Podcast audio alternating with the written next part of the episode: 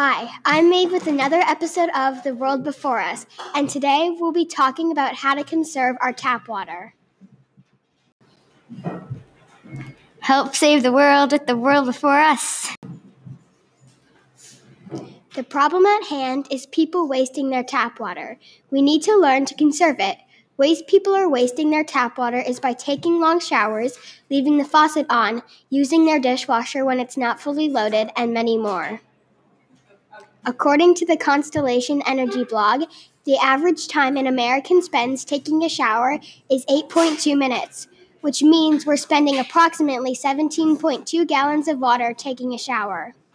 A good solution to this problem would be to use our water more wisely.